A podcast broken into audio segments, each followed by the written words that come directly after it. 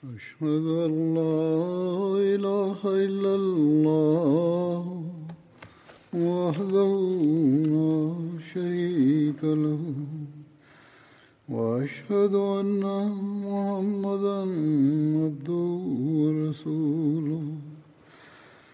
أما بعد فأعوذ بالله من الشيطان الرجيم.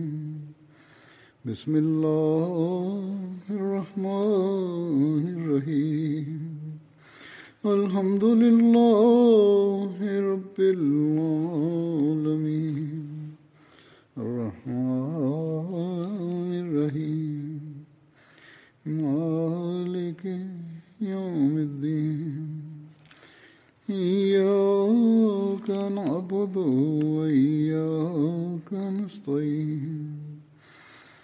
اهدنا الصراط المستقيم صراط الذين أنعمت عليهم غير المغضوب عليهم ولا الضالين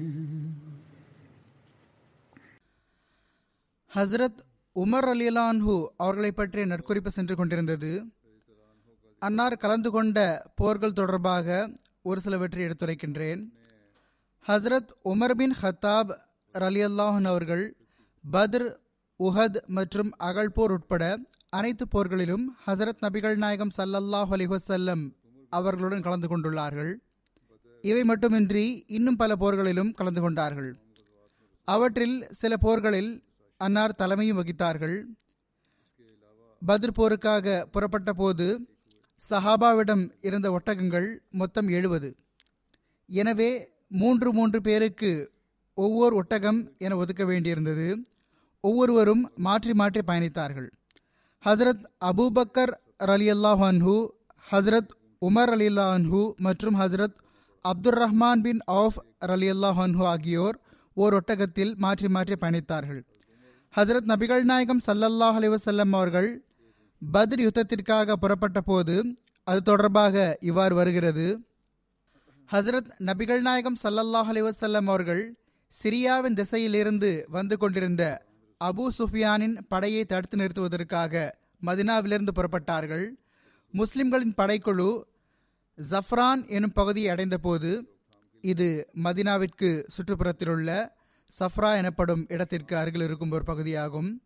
அந்த பகுதியை அடைந்தபோது ஹசரத் நபிகள் நாயகம் சல்லல்லாஹ் அலைவசல்லம் அவர்களுக்கு குரேஷியர்கள் தமது வாணிப குழுவை காப்பாற்றுவதற்காக புறப்பட்டிருப்பதாக தகவல் கிடைத்தது. ஹசரத் நபிகள் நாயகம் சல்லல்லாஹ் அலிவசல்லம் அவர்கள் கண்ணியத்திற்குரிய சஹாபாவிடம் ஆலோசனை கேட்டார்கள். மேலும் அவர்களுக்கு தகவலை தெரியப்படுத்தியவாறு அவர்களிடம் மக்காவிலிருந்து ஒரு படைக்குழு அதிவேகமாக புறப்பட்டிருக்கிறது. இது தொடர்பாக நீங்கள் என்ன கூறுகிறீர்கள்? படைக்குழுவுக்கு பதிலாக வாணிபக் குழு உங்களுக்கு அதிகம் விருப்பமுடையதா என்று கேட்டார்கள். அவர்கள் ஆமாம் என்று கூறினார்கள். அதாவது ஒரு குழுவினர் நாங்கள் பகைவர்களை எதிர்கொள்வதை காட்டிலும் வாணிப குழுவை அதிகம் விரும்புகிறோம் என்று கூறினார்கள். ஓர் அறிவிப்பில் இவ்வாறு குறிப்பு கிடைக்கப் பெறுகிறது. ஒரு குழுவினர் தாங்கள் எங்களிடம் போரை பற்றி கூறியிருந்தால் நாங்கள் அதற்கு ஏற்ப ஆயத்தம் மேற்கொண்டிருப்போமே நாங்களோ வாணிப குழுவுக்காக புறப்பட்டுள்ளோம் என்று கூறினார்கள். ஒரு அறிவிப்பில் இவ்வாறு வருகிறது. அவர்கள் அல்லாவின் தூதர் சல்லா அலி அவர்களே தாங்கள் வாணிப குழுவை நோக்கியே செல்ல வேண்டும். தாங்கள் பகைவர்களை விட்டுவிடுங்கள் என்று கூறினார்கள். இதை கேட்டு ஹசரத் நபிகள் நாயகம் சல்லல்லாஹ் அலி வசல்லம் அவர்களின் அருளுக்குரிய முகத்தின் நிறம் மாறிவிட்டது. ஹசரத் அபு அய்யூப் அலி அல்லாஹன் அவர்கள் அறிவிக்கிறார்கள் இந்த வசனம் இறங்கியதற்கும் இந்த சம்பவமே காரணம். கமா அஹ்ரஜ கரப்புக மிம் பைத்திக பில்ஹக் வ இன்ன ஃபரீக மினல் மீனின் லக்காரிஹூன். நம்பிக்கை கொண்டவர்களுள் ஒரு பிரிவினர் முற்றிலும் வெறுத்த போதிலும் உம் இறைவன் உம் இல்லத்திலிருந்து உம்மை உண்மையுடன் வெளியேற்றினான். அப்பொழுது ஹசரத் அபூபக்கர் ரலிலான் அவர்கள் எழுந்து பேசினார்கள் மேலும் மிக சிறப்பாக பேசினார்கள். பிறகு ஹசரத் உமர் அலிலான் அவர்கள் எழுந்து பேசினார்கள் மேலும் மிக சிறப்பாக பேசினார்கள். பிறகு மிக்தாத் ரிலான் அவர்கள் எழுந்து பேசினார்கள். அல்லாவின் தூதர் அவர்களே அல்லாஹ் தங்களுக்கு எதற்கு கட்டளையிட்டுள்ளானோ அதன்பால் செல்லுங்கள். நாங்கள் தங்களோடு இருக்கிறோம். நாங்கள் இஸ்ரவேலர்கள் மூசாவிடம் கூறியது போன்று ஃபத்ஹப் அந்த வரப்புக ஃபகாத்திலா இன்னா ஹாஹுனா இதூன் அதாவது நீரும் உமது இறைவனும் சென்று போரிடுங்கள் நாங்கள் இங்கேயே உட்கார்ந்திருப்போம் என்று கூறியது போன்று கூறமாட்டோம். அவர் கூறினார் இல்லை மாறாக எங்களிடம் உயிர் இருக்கும் வரை நாங்கள் தங்களோடு இணைந்து போரிடுவோம். ஹசரத் இப்னு அப்பாஸ் ரலியல்லாஹ் அன்ஹுமா அவர்கள் அறிவிக்கிறார்கள் அவர்கள் கைதிகளை பிடித்து வந்தபோது அதாவது பத்ர் போர் சந்தர்ப்பத்தில் முஸ்லிம்கள் கைதிகளை பிடித்து கொண்டு வந்தபோது ஹசரத் நபிகள் நாயகம் சல்லல்லாஹ் அலிவசல்லம் அவர்கள் ஹசரத் அபூபக்கர் அலி அன்ஹு மற்றும் ஹசரத் உமர் அலிலான்ஹு ஆகியோரிடம் இந்த கைதிகள் தொடர்பாக உங்களுடைய கருத்து என்ன என்று கேட்டார்கள். ஹசரத் அபூபக்கர் அலிலான் அவர்கள் கூறினார்கள் அல்லாஹி நபி அவர்களே அவர்கள் நமது சாச்சாவளி உறவுகளும் சொந்த பந்தங்களும் ஆவர். எனது எண்ணப்படி தாங்கள் அவர்களிடம் ஃபிதியா பெற்றுக்கொள்ளுங்கள் அது அந்த நிராகரிப்பாளர்களுக்கு எதிராக நமக்கு ஆற்றலுக்கு காரணியாக அமையும். அண்மையில் அல்லாஹ் அவர்களை இஸ்லாத்தின்பால் வழிபடுத்தி விடுவான். ஹஜரத் நபிகள் நாயகம் சல்லா அலி வல்லம் அவர்கள் ஹத்தாவின் மகனே உமது கருத்து என்ன? என்று கேட்டார்கள். ஹசரத் உமர்லிலான் அவர்கள் கூறினார்கள் இல்லை அல்லாஹின் தூதர் அவர்களே அல்லாஹின் மீது ஆணையாக அபுபக்கரின் கருத்து என்னுடைய கருத்து அல்ல. மாறாக எனது கருத்து என்னவென்றால் தாங்கள் அவர்களை எங்களிடம் ஒப்படைத்து விடுங்கள். நாங்கள் அவர்களின் தலைகளை சீவட்டும். அலியிடம் அகீலை ஒப்படைத்து விடுங்கள். அவர் அவரது தலையை சீவட்டும். என்னிடம் இன்ன மனிதரை ஒப்படைத்து விடுங்கள். அந்த மனிதர் மரபு வழியில் ஹசரத் உமர் லிலான்ஹூ அவர்களின் உறவினராக இருந்தார். நான் அவரது தலையை சீவி விடுகிறேன். ஏனெனில் இவர்கள் அனைவரும் காஃபர்களின் வழிகாட்டிகளும் அவர்களின் தலைவர்களும் ஆவர். ஹசரத் நபிகள் நாயகம் சல்லா அலிசல்லம் அவர்கள் ஹசரத் அபூபக்கர் ரலிலான் அவர்களின் கூற்றுக்கு முன்னுரிமை அளித்தார்கள். ஹசரத் உமர்லான் அவர்கள் கூறுகிறார்கள் எனது கூற்றுக்கு முன்னுரிமை அளிக்கவில்லை. அடுத்த நாள் நான் வந்தபோது ஹசரத் நபிகள் நாயகம் சல்லல்லாஹ் அலி வசல்லம் அவர்களும் ஹசரத் அபூபக்கர் ரலிலான் அவர்களும் அமர்ந்து அழுது கொண்டிருந்தார்கள் நான் கேட்டுக்கொண்டேன் அல்லாஹ் தூதர் அவர்களே எந்த விஷயம் தங்களையும் தங்களது தோழரையும் அழ வைத்தது என்று எனக்கு கூறுங்கள். எனக்கு அழுகை வந்தால் நானும் அழுவேன்.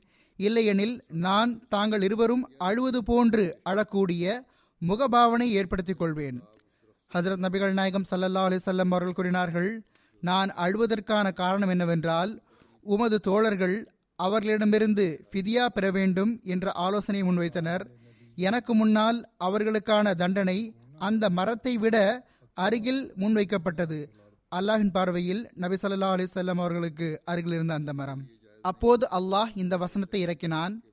மாகான் அலி நபியின் ஐ யகூன லஹு அஸ்ரா ஹத்தா யுஸ்ஹினஃபில் அர்ல் நாட்டில் போர் செய்து ரத்தம் சிந்தாதவரை சிறைப்பிடிப்பதென்பது எந்த நபிக்கும் ஏற்புடையதல்ல.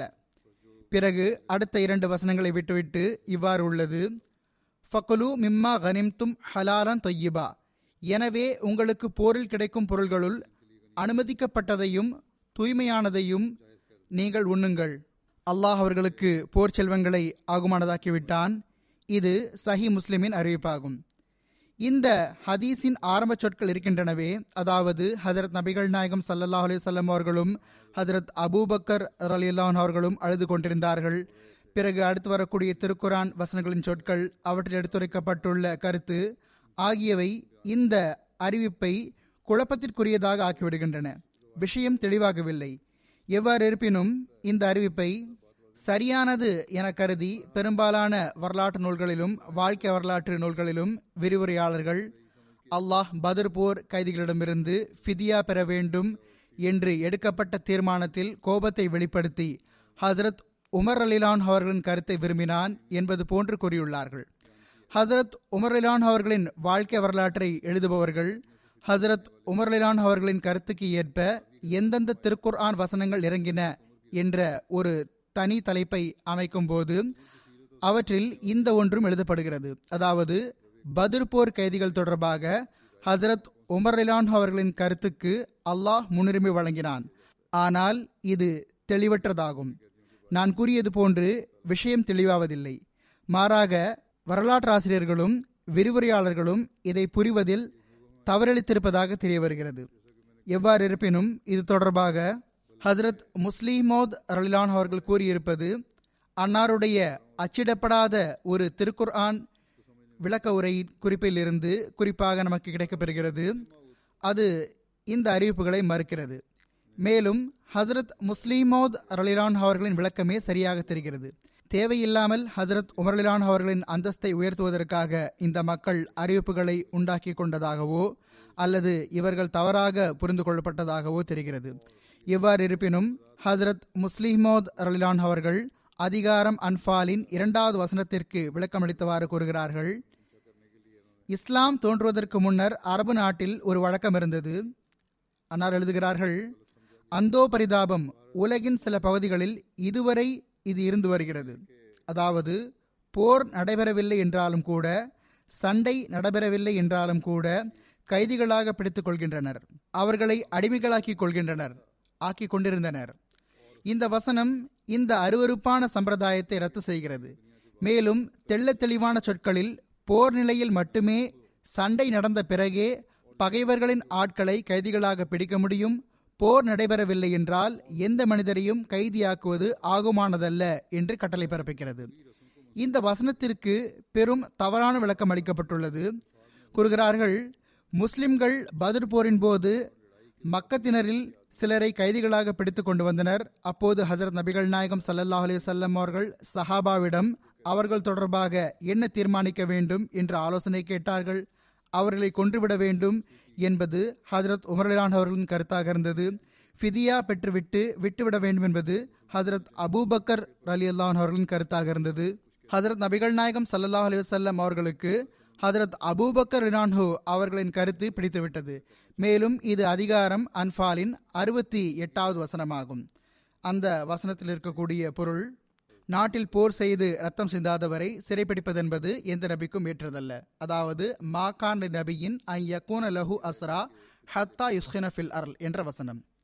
எவ்வாறு இருப்பினும் இதற்கு விளக்கமளித்தவாறு ஹசரத் முஸ்லிமோத் ரலிலான் அவர்கள் கூறுகிறார்கள் இதில் பெறப்பட்ட ஆலோசனையில் ஹசரத் அபூபக்கர் ரலிலான் அவர்களின் ஆலோசனை வேறுபட்டதாகவும் ஹசரத் உமர்லிலான் அவர்களின் ஆலோசனை வேறுபட்டதாகவும் இருந்தது.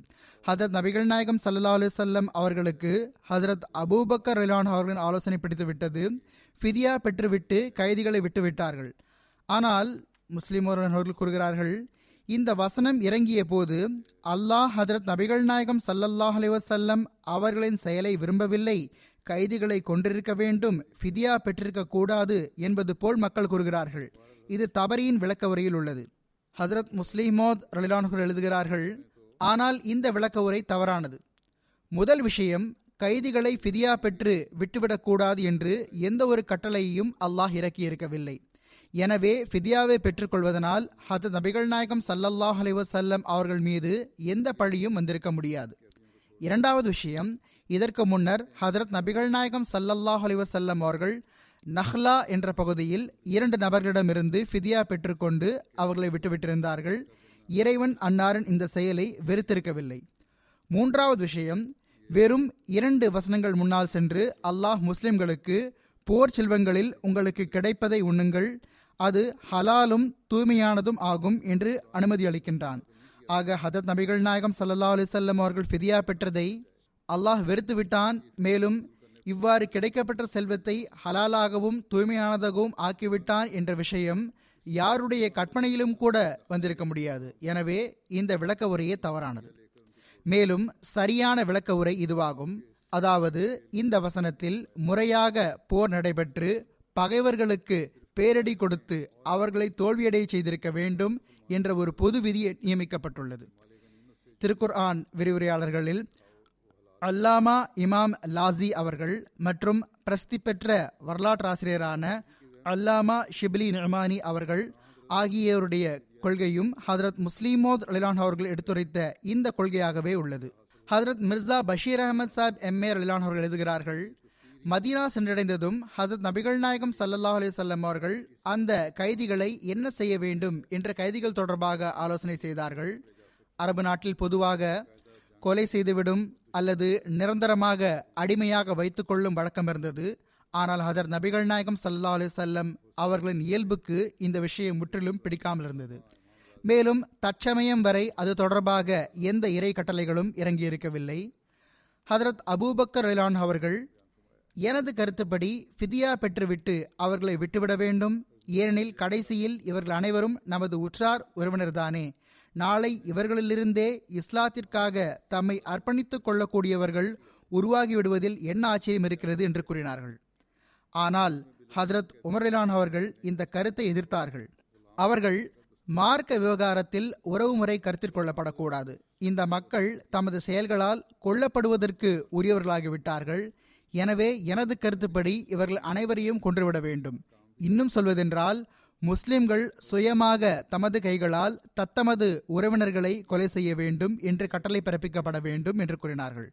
ஹசரத் நபிகள் நாயகம் சல்லா அலிசல்லம் அவர்கள் தமது இயல்பில் உள்ள கருணையினால் தாக்கமடைந்து ஹசரத் அபூபக்கர் ரலிலான் அவர்களின் ஆலோசனையை விரும்பினார்கள். கொலை செய்வதற்கு எதிராக தீர்ப்பளித்தார்கள். மேலும் எந்த இணை வைப்பவர்கள் தமது ஃபிதியா முதலியவற்றை செலுத்தி விடுவார்களோ அவர்களை விட்டுவிட வேண்டும் என்று ஆணையிட்டார்கள். ஆக பின்னர் இதற்கு ஏற்பவே இறை கட்டளையும் இறங்கியது. ஹதரத் இரண்டாவது ஹலிஃபத்துல் மசி ரலி அல்லாஹன்ஹு அவர்களும் எழுதியிருப்பது போன்று இறை கட்டளையும் ஃபிதியா கொடுப்பது தொடர்பாக இறங்கிவிட்ட போது பிறகு அந்த ஹதீஸை அடிப்படையாக கொண்டு ஹதரத் நபிகள் நாயகம் சல்லல்லா அலி வல்லம் அவர்களும் ஹதரத் அபூபக்கர் அலிலான் அவர்களும் அழுதார்கள் என்பதை நியாயப்படுத்துவது வினோதமான விஷயமாக உள்ளது. எவ்வாறு இருப்பினும் ஹதரத் மிர்சா பஷீர் அஹமத் சாஹிப் அவர்கள் எழுதுகிறார்கள் ஆக ஒவ்வொருவரின் நிலைமைக்கு ஏற்பவும் ஆயிரம் திர்ஹமிலிருந்து நான்காயிரம் திர்ஹம் வரை அவரவரது ஃபித்யா நிர்ணயிக்கப்பட்டுவிட்டது. இவ்வாறு அனைத்து கைதிகளும் விடுதலையாகிவிட்டனர். ஹதரத் உமர்லான் அவர்களின் மகள் ஹதரத் ஹப்சா ரலி அல்லாஹூ அன்ஹா அவர்களுக்கு ஹதரத் நபிகள் நாயகம் சல்லாஹ் அலி வசல்லம் அவர்களுடன் திருமணம் நடைபெற்றது. இது தொடர்பாக இவ்வாறு குறிப்பு கிடைக்கப்பெறுகிறது. ஹதரத் ஹப்சா ரலிலான்ஹா அவர்களின் கணவர் பதர் போரில் கலந்து கொண்டார்கள். போரிலிருந்து திரும்பி வந்த பிறகு நோயுற்று மரணித்து விட்டார்கள் பிறகு ஹதரத் நபிகள் நாயகம் சல்லா அலிசல்லாம் அவர்கள் ஹதரத் ஹப்சா ரிலான் அவர்களை திருமணம் செய்தார்கள். இதன் விவரம் புகாரியில் இவ்வாறு இடம்பெற்றுள்ளது. ஹதரத் அப்துல்லா பின் உமர் ரலியுல்லா ஹன்ஹும் அவர்கள் அறிவிக்கிறார்கள். ஹதரத் உமர் ரிலான் அவர்களின் மகள் ஹதரத் ஹப்சா ரலிலான்ஹா ஹுனைஸ் பின் ஹுசைஃபா சஹமி அவர்களை இழந்து விதவியான பிறகு அவர் ஹசரத் நபிகள் நாயகம் அவர்களின் சஹாபாவை சார்ந்தவராக இருந்தார். பதிர் போரில் கலந்து கொண்டிருந்தார். மதீனாவில் அவர் ஒஃபாத்தாகிவிட்டார் அப்போது ஹசரத் உமர் பின் ஹத்தாப் ரலிலான் அவர்கள் கூறினார்கள் நான் ஹசரத் உஸ்மான் பின் அஃபான் ரலிலான் அவர்களை சந்தித்து அவர்களிடம் ஹப்சாவை பற்றி எடுத்துரைத்து நீங்கள் விரும்பினால் உமரின் மகள் அப்சாவை உங்களுக்கு நிக்கா செய்து தரட்டுமா? என்று கேட்டேன். ஹசரத் உஸ்மான் ரலிலான் அவர்கள் நான் இந்த விஷயத்தை பற்றி ஆழ்ந்து சிந்திப்பேன் என்று கூறினார்கள். ஹசரத் உமர் ரலிலான் அவர்கள் கூறுகிறார்கள் நான் பல நாட்கள் வரை காத்திருந்தேன். பிறகு ஹசரத் உஸ்மான் ரலிலான் அவர்கள் சில நாட்களுக்கு பிறகு நான் இந்த நாட்களில் திருமணம் செய்யாமல் இருப்பதே எனக்கு பொருத்தமாக தெரிகிறது என்று கூறினார்கள். ஹசரத் உஸ்மான் ரலிலான் அவர்கள் கூறி வந்தார்கள் பிறகு நான் ஹசரத் அபூபக்கர் அலிலான் அவர்களை சந்தித்து நீங்கள் விரும்பினால் உமரின் மகள் ஹப்சாவை உங்களுக்கு நிக்கா செய்து தரட்டுமா? என்று கேட்டேன். ஹசரத் அபூபக்கர் அலிலான் அவர்கள் மௌனமாகிவிட்டார்கள். எனக்கு எந்த பதிலும் அளிக்கவில்லை. ஹசரத் உமர் அலிலான் அவர்கள் கூறுகிறார்கள் எனக்கு ஹசரத் உஸ்மான் ரலிலான் அவர்களை விட இவர்களிடம் அதிக உணர்வு ஏற்பட்டது. அதாவது அவர்களும் நிராகரித்து விட்டார்களே என்ற அதிக உணர்வு ஏற்பட்டது. பிறகு நான் சில நாட்கள் காத்திருந்தேன்.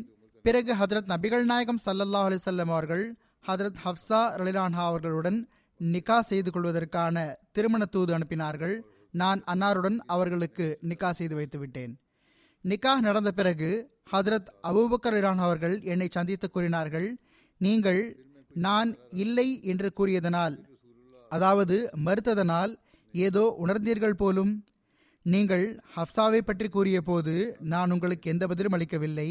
அப்போது நான் கூறினேன் ஆமாம் உணர்ந்தேன். அப்போது அவர்கள் கூறினார்கள் உண்மையில் நீங்கள் முன்வைத்த விஷயம் தொடர்பாக உங்களுக்கு பதிலளிப்பதிலிருந்து இந்த ஒரு விஷயத்தை தவிர எதுவும் என்னை தடுக்கவில்லை. அதாவது ஹசரத் நபிகள் நாயகம் சல்லல்லா அலி வல்லம் அவர்கள் ஹதரத் ஹப்சா ரலியல்லான் அவர்களை பற்றி கூறியிருந்தார் என்பது எனக்கு தெரிந்துவிட்டிருந்தது. நான் ஹதரத் நபிகள் நாயகம் சல்லா அலிசல்லம் அவர்களின் இந்த ரகசியத்தை வெளிப்படுத்தக்கூடியவனாக இருக்கவில்லை. அதாவது ஹதரத் நபிகள் நாயகம் சல்லா அலிசல்லம் அவர்கள் ஹதரத் ஹப்சா லிலான்ஹா அவர்களை மணமுடிக்கவிருப்பதாக வெளிப்படுத்தியது ஹதரத் அபூபக்கர் ரிலான் அவர்களுக்கு தெரிந்திருந்தது. ஆக ஹதரத் அபூபக்கர் ரிலான் அவர்கள் கூறுகிறார்கள் இது ஹதரத் நபிகள் நாயகம் சல்லா அலைஹி அவர்களின் ரகசியமாக இருந்தது. என்னால் இதை வெளிப்படுத்தி இருக்க முடியாது. ஹதரத் நபிகள் நாயகம் சல்லா அலைஹி அவர்கள் அதை கைவிட்டிருந்தால் பிறகு கண்டிப்பாக நான் உங்களுடைய இந்த வரனை ஏற்றுக்கொண்டிருப்பேன். இவ்வாறு ஹதரத் அபூபக்கர் அவர்கள் பதிலளித்தார்கள். இந்த சம்பவத்துக்கு விளக்கத்தை ஓரளவு சிரத் ஹாத்தம் நபியின் என்ற நூலிலும் ஹதரத் மிர்சா பஷீர் அஹமத் எம் ஏ ரலிலான் அவர்கள் எழுதியுள்ளார்கள். அவர்கள் கூறுகின்றார்கள் ஹசரத் உமர் பின் ஹத்தாப் ரலிலான் அவர்களின் மகள் ஒருவர் இருந்தார்கள். அவர்கள் பெயர் ஹப்சா ரலிலான் ஹன்ஹா. அவர்கள் ஹுனேஸ் பின் ஹுசாஃபா அவர்களின் மனைவியாக இருந்தார்கள். அவர் ஒரு களப்பற்ற சஹாபியாக திகழ்ந்தார். பத்ர் போரில் கலந்து கொண்டார். பத்ருக்கு பிறகு மதினா திரும்பி வந்த பிறகு ஹதரத் ஹொனேஸ் ரலிலான் அவர்கள் நோயுற்றார். அந்த நோயிலிருந்து அவரால் மீள முடியவில்லை.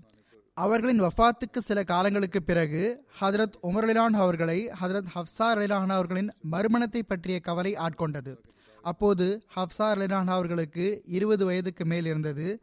ஹதரத் உமர்லிலான் அவர்கள் தமது இயல்பின் எளிமை காரணமாக தாமே ஹதரத் உஸ்மான் பின் அஃபான் ரலிலான் அவர்களை சந்தித்து எனது மகள் ஹப்சா தற்போது விதவையாகியுள்ளார். நீங்கள் விரும்பினால் அவருடன் திருமணம் செய்து கொள்ளுங்கள் என்று கூறினார்கள். ஆனால் ஹசரத் உஸ்மான் ரலிலான் அவர்கள் மறுத்துவிட்டார்கள். இதற்கு பிறகு ஹசரத் உமர் அலிலான் அவர்கள் ஹசரத் அபூபக்கர் ரலிலான் அவர்களிடம் கூறினார்கள். ஆனால் ஹசரத் அபூபக்கர் ரலிலான் அவர்களும் மௌனமாக இருந்தார்கள். எந்த பதிலும் அளிக்கவில்லை. இதனால் ஹசரத் உமர் அலிலான் அவர்களுக்கு மிகவும் துயரம் ஏற்பட்டது. அவர்களே இந்த துயர நிலையில் ஹதரத் நபிகள் நாயகம் ஸல்லல்லாஹு செல்லம் அவர்களுக்கு முன் ஆஜராகி அன்னாரிடம் நடந்த அனைத்தையும் கூறினார்கள். ஹதரத் நபிகள் நாயகம் சல்லாஹ் செல்லம் அவர்கள் கூறினார்கள் உமரே கவலை ஏதும் கொள்ளாதீர். இறைவனுக்கு சம்மதம் என்றால் ஹப்சாவுக்கு உஸ்மான் மற்றும் அபுபக்கரை விட சிறந்த கணவர் கிடைத்து விடுவார். மேலும் உஸ்மானுக்கு ஹப்சாவிட சிறந்த மனைவி கிடைப்பார்.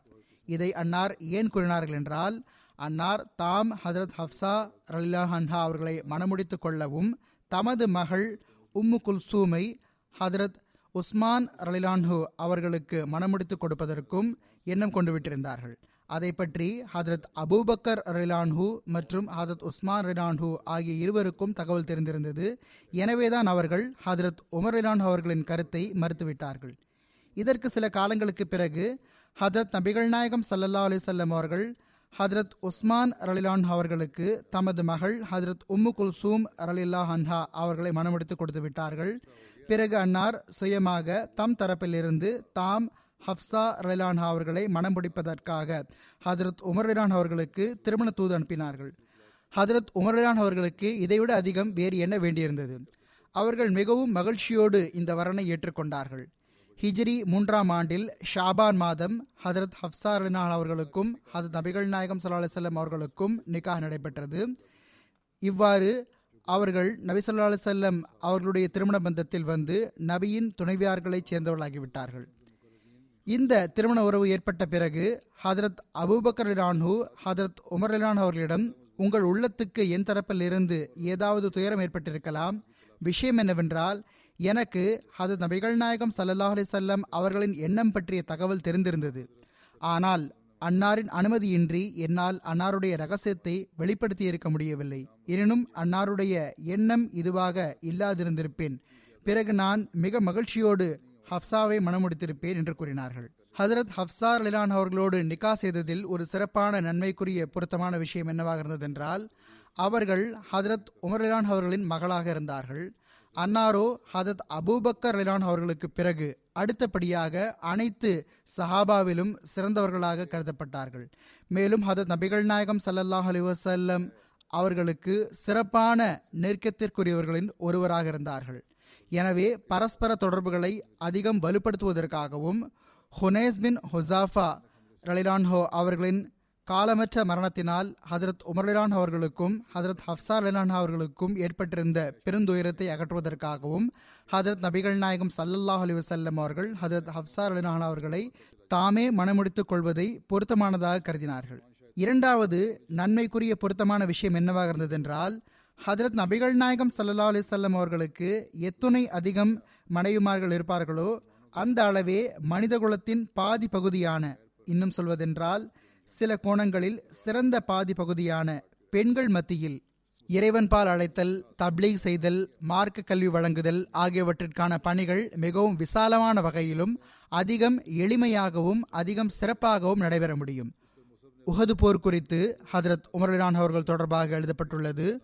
உஹது போரின் போது ஹாலித் பின் வலீத் முஸ்லிம்கள் மீது தாக்குதல் தொடுத்த போது முஸ்லிம்களால் அந்த திடீர் தாக்குதலால் சுதாரிக்க முடியவில்லை. அதற்கான விளக்கத்தை ஹதத் மிர்சா பஷீர் அகமது எம் ரலினான் அவர்கள் இவ்வாறு எழுதியுள்ளார்கள்.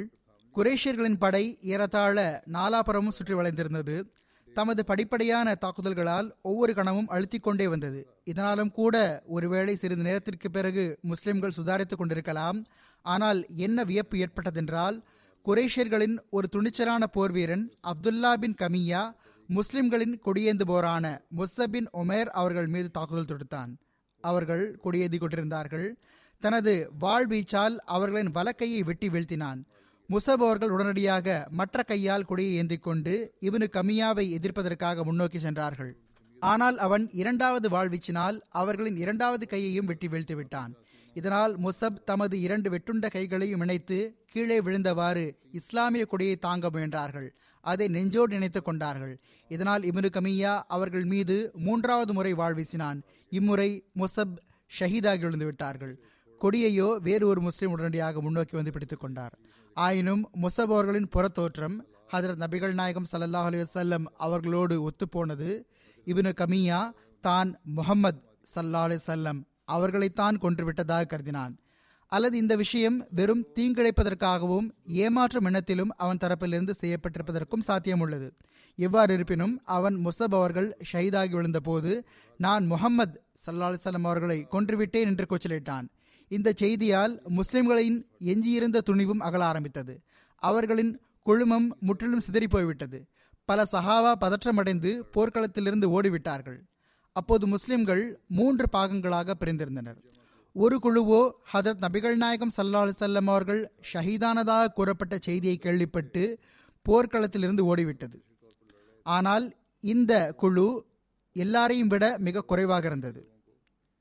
ஆனால் திருக்குறானில் கூறப்பட்டுள்ளபடி அந்த நேரத்தின் குறிப்பிட்ட நிலைமைகள் அம்மக்களின் உள்ளத்து ஈமான் மற்றும் களப்பற்ற தன்மை ஆகியவற்றை கருத்தில் கொண்டு அல்லாஹ் அவர்களை மன்னித்து விட்டான் இரண்டாவது குழுவில் இருந்தவர்கள் ஓடிவிடவில்லை. எனினும் ஹசரத் நபிகள் நாயகம் சல்லா அலி சொல்லம் அவர்கள் ஷஹீதானதாக கூறப்பட்ட செய்தியை கேள்விப்பட்டு ஒன்று துணிவிழந்து அமர்ந்து விட்டிருந்தனர். இல்லையெனில் தற்பொழுது சண்டையிடுவதை வீணானதாக கருதி வந்தனர். எனவே போர்க்களத்திலிருந்து ஒருவரும் அகன்று கவலை தோய்ந்து அமர்ந்து விட்டனர். மூன்றாவது குழுவோ தொடர்ச்சியாக போரிட்டுக் கொண்டிருந்தது. அவர்கள் சிலரோ ஹதரத் நபிகள் நாயகம் சல்லா அலி செல்லம் அவர்களை சுற்றி ஒன்று கூடியிருந்தனர். மேலும் தன்னிகரில்லா வாழ்வை அர்ப்பணித்தலின் திறமை வெளிப்படுத்திக் கொண்டிருந்தனர். பெரும்பாலானவர்களோ போர்க்களத்தில் கலைந்து போய் சண்டையிட்டுக் கொண்டிருந்தனர்.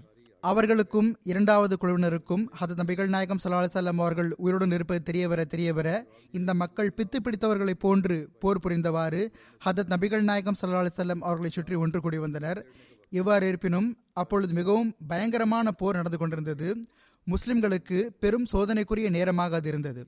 ஏற்கனவே கூறப்பட்டு விட்டதற்கேற்ப ஹத் நபிகள் நாயகம் சல்லா செல்லம் அவர்கள் ஷஹீதானதாக கூறப்பட்ட செய்தியை கேள்விப்பட்டு பல சஹாபா துணி விழுந்து விட்டிருந்தனர். மேலும் ஆயுதங்களை வீசிவிட்டு போர்க்களத்தை விட்டு ஒருபுறம் ஆகிவிட்டார்கள். நிராசையடைந்து ஒருபுறம் ஆகி அமர்ந்து விட்டார்கள். அவர்களிலேயே ஹதரத் உமர்லான் அவர்களும் ஒருவராக இருந்தார்கள். ஆக இந்த மக்கள் இவ்வாறே போர்க்களத்தின் ஒருபுறம் அமர்ந்திருந்தார்கள். அப்போது மேலிருந்து ஒரு சஹாபி அனஸ் பின் நசர் அன்சாரி ரலிலான் அவர்கள் வந்துவிட்டார்கள் மேலும் அந்த மக்களை பார்த்து நீங்கள் இங்கே என்ன செய்து கொண்டிருக்கிறீர்கள் என்று கேட்டார்கள். அவர்கள் ஹதத் நபிகள் நாயகம் சல்லா அலி அவர்கள் ஷஹீதாகி விட்டார்கள். இப்பொழுது போர் புரிந்து என்ன கிடைக்கப் போகிறது என்று கேட்டார்கள். ஹசரத் அனஸ் லிலான் அவர்கள் கூறினார்கள் இதுதான் போர் புரிவதற்கான தருணம். இவ்வாறு ஹதத் நபிகள் நாயகம் சல்லா அலி செல்லம் அவர்கள் பெற்ற அந்த மரணம் நமக்கும் கிடைக்கப் பெற வேண்டும். மேலும் அன்னாருக்கு பிறகு வாழ்க்கையின் இன்பம்தான் என்ன இருக்கிறது? பிறகு அவர்களுக்கு முன்னால் சாத் பின் மாஸ் ரலிரான் அவர்கள் வந்தார்கள். அப்போது அவர்கள் அதாவது ஹசரத் அனஸ் ரலிரான் அவர்கள் கூறினார்கள் சாதே எனக்கோ மலை குன்றிலிருந்து சொர்க்கத்தின் நறுமணம் வருகிறது. இதை கூறிவிட்டு ஹசரத் அனஸ் ரலிலான் அவர்கள் பகைவர்களின் வரிசைக்குள் நுழைந்து விட்டார்கள். சண்டையிட்டவாறே ஷஹீதாகிவிட்டார்கள் போருக்கு பிறகு அவர்களின் உடலில் எண்பதுக்கும் மேற்பட்ட காயங்கள் காணப்பட்டன. அது யாருடைய பிரேதம் என்பதை எவரும் அடையாளம் காண முடியாமல் இருந்தது. இறுதியில் அவர்களின் சகோதரி அவர்களின் விரலை பார்த்து அடையாளம் கொண்டார்கள். உஹது போரின் போது ஹசரத் நபிகள் நாயகம் சல்லல்லாஹ் அலிவசல்லம் அவர்கள் தமது சில சஹாபாவோடு மலை கணவாயை சென்றடைந்துதான் இருந்தார்கள். அப்போது நிராகரிப்பாளர்களின் ஒரு கூட்டம் மலை கணவாய் மீது தாக்குதல் தொடுத்துவிட்டது. அவர்களில் ஹாலித் பின் வலீதும் இருந்தார். ஹத் நபிகள் நாயகம் சல்லா செல்லம் அவர்கள் அப்போது இவ்வாறு துவா செய்தார்கள். அல்லாஹும்ம லா எம்பகி லஹும் அய்யல்ஊனா அதாவது அல்லாஹ்வே இந்த மக்கள் எங்களை வந்தடையாமல் இருப்பார்களாக. இதை கேட்ட ஹதரத் உமர் பின் ஹத்தாப் ரலிலான் அவர்கள் சில முஹாஜர்களோடு இணைந்து அந்த இணை வைப்பவர்களை எதிர்கொண்டார்கள். அடித்து அடித்து அவர்களை விரட்டி அடித்து விட்டார்கள். ஹதரத் மிர்சா பஷீர் அஹமத் சாஹிப் எம்ஏ ரலிலான் அவர்கள் எழுதுகிறார்கள் அபு சுஃபியான் தனது சில கூட்டாளிகளை அழைத்து கொண்டு முஸ்லிம்கள் ஒன்று கூடியிருந்த அந்த மலை கணவாயை நோக்கி புறப்பட்டான். அதற்கு அருகில் நின்று கொண்டு முஸ்லிம்களே உங்களில் முகம்மது சல்லா அலி செல்லம் உள்ளாரா? என்று உரத்த குரலில் கேட்டான். அது நபிகள் நாயகம் சல்லா செல்லம் அவர்கள் யாரும் பதிலளிக்க வேண்டாம் என்று அறிவுறுத்தினார்கள். ஆக அனைத்து சஹாபாவும் மௌனமாக இருந்தார்கள். பிறகு அவன் அபூபக்கர் மற்றும் ஹதரத் உமரான்ஹூ அவர்களை பற்றி கேட்டான். அதற்கும் ஹத் நபிகள் நாயகம் சல்லா அவர்களின் வழிகாட்டலுக்கிணங்க யாரும் பதிலளிக்கவில்லை. இதனால் அவன் உரத்த குரலில் ஆணவமான துணியில் இவர்கள் அனைவரும் கொல்லப்பட்டு விட்டனர். ஏனெனில் அவர்கள் உயிரோடு இருந்திருந்தால் பதிலளித்திருப்பார்கள் என்று கூறினான். அப்போது ஹதரத் உமர்லான் அவர்களால் பொறுக்க முடியவில்லை. அவர்கள் தம்மையும் அறியாமல் அல்லாஹின் பகைவனே நீ பொய்யுரைக்கிறாய். நாங்கள் அனைவரும் உயிரோடு இருக்கிறோம். மேலும் இறைவன் எங்கள் கைகளால் உன்னை இழிவுபடுத்தி விடுவான் என்று கூறினார்கள். அபு சூஃபியான் ஹதரத் உமரான் அவர்களின் குரலை அடையாளம் கண்டு கொண்டு உமரே உண்மையாக சொல்லும் முகம்மது சல்லா அலி செல்லும் உயிரோடு இருக்கிறாரா? என்று கேட்டான். ஹதரத் உமரான் அவர்கள் அல்லாஹின் அருளால் அவர்கள் உயிரோடு இருக்கிறார்கள். மேலும் உனது இந்த பேச்சுக்களை கேட்டுக்கொண்டுதான் இருக்கிறார்கள் என்று கூறினார்கள். அப்போது அபு சுஃபியான் ஓரளவு மெல்லிய குரலில் பிறகு இபுனு கமியா பொய் கூறியுள்ளான். ஏனெனில் நான் உம்மை அவனை விட உண்மை பேசுபவராக புரிகிறேன் என்று கூறினார்கள். இதற்கு பிறகு அபு சுஃபியான் மிகவும் உரத்த குரலில் உலு ஹுபுல் அதாவது ஹுபுல் சிலையே உனது மகிமை உயரட்டும் என்று முழங்கினான். சஹாபா ஹஸ் நபிகள் நாயகம் சல்லா செல்லம் அவர்களின் வழிகாட்டலை கருத்தில் கொண்டு அமைதி காத்தனர். ஆனால் தமது பெயர் எடுக்கப்படும் போது அமைதி காக்குமாறு கட்டளையிட்ட ஹசரத் நபிகள் நாயகம் சல்லல்லாஹ் அலி செல்லம் அவர்கள் இறைவனுக்கு எதிராக சிலையின் பெயர் வந்தபோது அமைதி இழந்தார்கள். மேலும் நீங்கள் ஏன் பதிலளிப்பதில்லை? என்று கேட்டார்கள். சஹாபா அல்லாவின் தூதர் அவர்களே நாங்கள் என்ன பதில் கூறட்டும் என்று கேட்டார்கள். அன்னார் கூறினார்கள் அல்லாஹு அலா வஜல் என்று கூறுங்கள். அதாவது உயர்வும் மேன்மையும் அல்லாஹுக்கு மட்டுமே உரித்தானது. அபு சூஃபியான் லனல் உஸ்ஸா வலா உஸ்ஸா லக்கும் எங்களுடன் உஸ்ஸா சிலை உள்ளது. உங்களோடு உஸ்ஸா சிலை இல்லை என்று கூறினான். ஹதத் நபிகள் நாயகம் சல்லா அலி சல்லம் அவர்கள் சஹாபாவிடம் கூறினார்கள் அல்லாஹ் மௌலானா ஒலா மௌலா லக்கும் உஸ்ஸா சிலை என்ன? எங்களோடு அல்லாஹ் உள்ளான். எங்களுக்கு உதவியாளனாக இருக்கின்றான். உங்களோடு எந்த உதவியாளரும் இல்லை என்று கூறுங்கள் என்று கூறினார்கள். இதற்கு பிறகு அபு சுஃபியான் போர் ஒரு வாளியை போன்றது. சில வேளை மேலெழுகிறது சில வேளை கீழே விழுகிறது. ஆகவே இந்த நாளை பதில் நாளுக்கு பதிலடியாக நினைத்துக் கொள்ளுங்கள். நீங்கள் போர்க்களத்தில் உரு சிதைக்கப்பட்ட சடலங்களை காண்பீர்கள். நான் இவ்வாறு செய்யுமாறு கட்டளையிடவில்லை. ஆனால் இவ்வாறு செய்திருப்பதாக எனக்கு தெரிய வந்தபோது எனக்கு எனது ஆட்களின் இந்த செயல் தவறாகப்படவில்லை. எங்களுக்கும் உங்களுக்கும் மத்தியில் அடுத்த வருடம் இதே நாட்களில் பதிர் போர்க்களத்தில் மீண்டும் போருக்காக வாக்கு தரப்படுகிறது என்று கூறினான். ஒரு சஹாபி ஹதரத் நபிகள் நாயகம் சல்லா செல்லம் அவர்களின் வழிகாட்டலின் கீழ் மிக நல்லது இந்த வாக்குறுதி தரப்படுகிறது என்று கூறினார்கள். எவ்வாறு இருப்பினும் அபு சூஃபியான் தமது கூட்டாளிகளை அழைத்துக் கொண்டு கீழே இறங்கிவிட்டான். பிறகு குரேஷர்களின் படை மக்காவை நோக்கி பயணமானது. ஹதத் நபிகள் நாயகம் சல்லா செல்லம் அவர்கள் உகது போருக்கு பிறகு மதீனா வந்தடைந்த போது நயவஞ்சகர்களும் யூதர்களும் மகிழ்ச்சியை கொண்டாட ஆரம்பித்தனர். மேலும் முஸ்லிம்களை வசைமாறி பொழிய ஆரம்பித்தனர். மேலும் கூறினார்கள் முகம்மது சல்லா செல்லம் அரசாட்சியை வேண்டுகிறார்கள். அவர்கள் இழப்படைந்த அளவு இன்று வரை எந்த நபியும் இழப்படையவில்லை. தாமும் காயமுற்றார்கள் அவர்களின் தோழர்களும் காயமுற்றார்கள். மேலும் கொலையுண்ட உங்கள் மக்கள் எங்களோடு இருந்திருந்தால் ஒருபோதும் கொலையுண்டிருக்க மாட்டார்கள் என்று கூறி வந்தார்கள். ஹசரத் உமர்லான் அவர்கள் ஹசரத் நபிகள் நாயகம் சல்லல்லாஹ் அலி வசல்லம் அவர்களிடம் இந்த நயவஞ்சகர்களை கொள்வதற்கு அனுமதி கோரினார்கள் இவர்கள் இவ்வாறு பேசுகிறார்கள் என்று ஹசரத் நபிகள் நாயகம் சல்லா செல்லம் அவர்கள் அவர்கள் அல்லாஹை தவிர வணக்கத்திற்குரியவன் எவனும் இல்லை. நான் அல்லாஹ்வின் தூதர் என்று சாட்சி பகர்வதை வெளிப்படுத்துவதில்லையா? இந்த மக்கள் கலிமா கூறுகிறார்கள் தானே என்று கேட்டார்கள். இதை கேட்ட ஹதரத் உமரலான் அவர்கள் கூறினார்கள் ஏனில்லை இவர்கள் கூறத்தான் செய்கிறார்கள். ஆனால் அத்துடன் நயவஞ்சகமான விஷயங்களையும் பேசுகிறார்களே. ஆனால் ஹதரத் உமரான் அவர்கள் இவர்கள் வாழ் நச்சத்தால் கூறுகிறார்கள். ஆக இவர்களின் விவகாரம் வெளிப்பட்டு விட்டது. இவர்களின் உள்ளத்தின் விஷயங்கள் வெளிப்பட்டு விட்ட பிறகு அல்லாஹ் இவர்களின் வஞ்சத்தை வெளிப்படுத்தி விட்ட பிறகு இவர்களை பழிவாங்க வேண்டும். இவர்களுக்கு தண்டனளிக்க வேண்டும் என்று கூறினார்கள். ஹதரத் நபிகள் நாயகம் சல்லா அலுவலம் அவர்கள் கூறினார்கள் எவர் இந்த சாட்சியை பகர்வாரோ அவரை கொல்வதை விட்டு நான் தடுக்கப்பட்டுள்ளேன்.